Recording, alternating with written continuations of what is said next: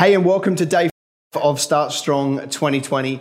A little business nugget for you today, something that I see all the time, something that I see done badly, which is why I want to talk to you about it, because I want you to have the best year you could ever have in 2020.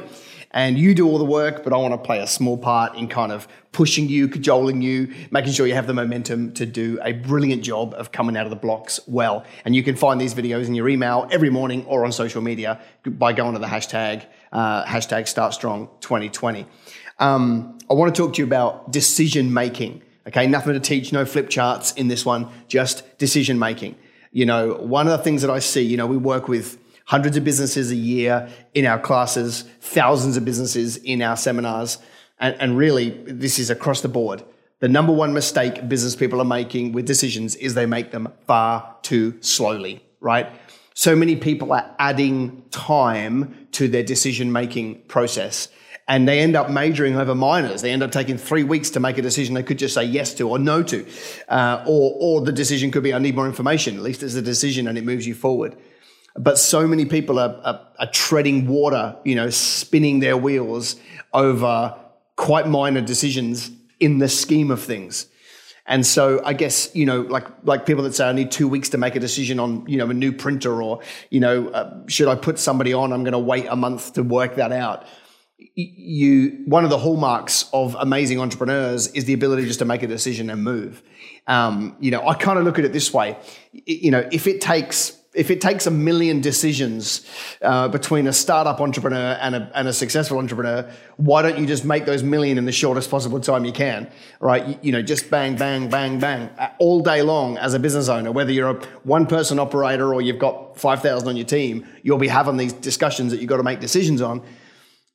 And most people are just far too slow. They kick it down the road. They don't, you know, look into things. You know, they abdicate it. Listen, you just need to bring decisions to you and just make a decision.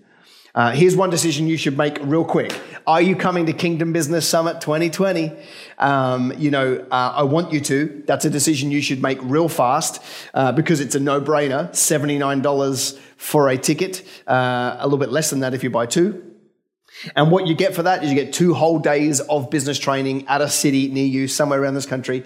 I'm bringing a team of 8 speakers around the country. We're going to be teaching practical business training. There's going to be worship. There's going to be ministry. There's going to be networking.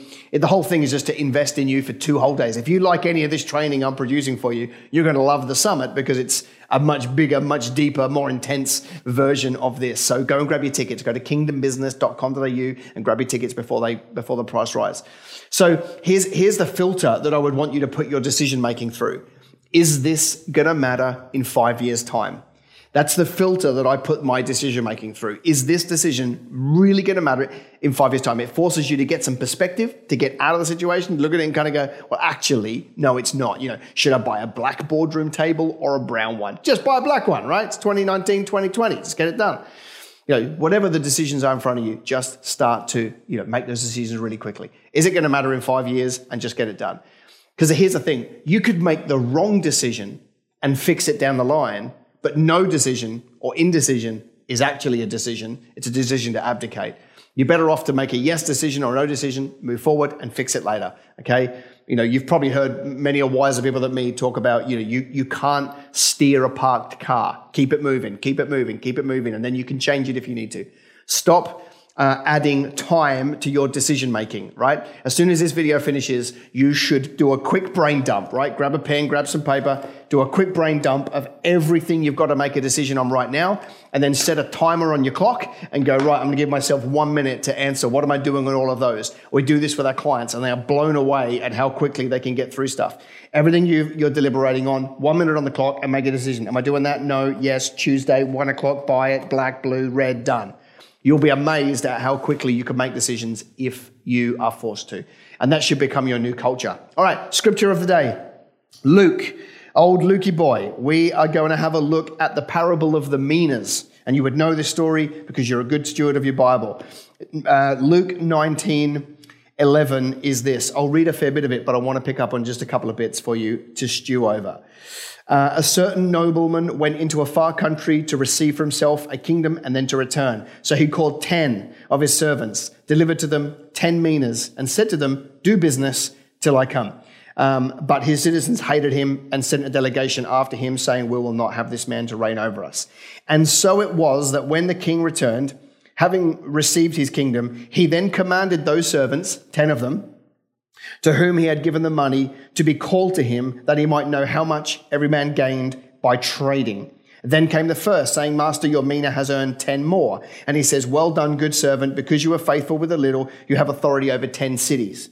The next one comes and says, hey, master, here is your mina. I turned it into 5. And he says, well done, I'll put you over 5 cities. And then finally someone says, I'll give you 1. Here's the one, I buried it in the garden and I give it back to you. And he says, curse it to you, take it off you and give it to the one that made 10.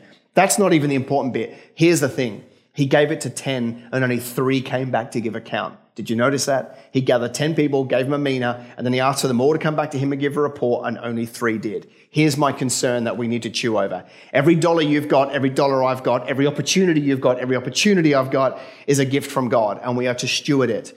Please, please, please do not be one of the 7 that has been given gifts from God, no matter how big they are, and you refuse to give account for it, and you see it as yours. Everything you've been given, everything I've been given is an opportunity to grow it, steward it, advance the kingdom of God, and give an account for it. Be one of the 2, not one of the 8, not one of the 7 that did nothing and 1 that did nothing, okay? Be one of the 2 that trade until he comes back and increase what he's given you. I'll be back tomorrow morning with another bite-sized chunk to help you have the best 2020. Make sure you go register kingdombusiness.com.au and let me and a whole bunch of people invest in you for 2 whole days. See you soon.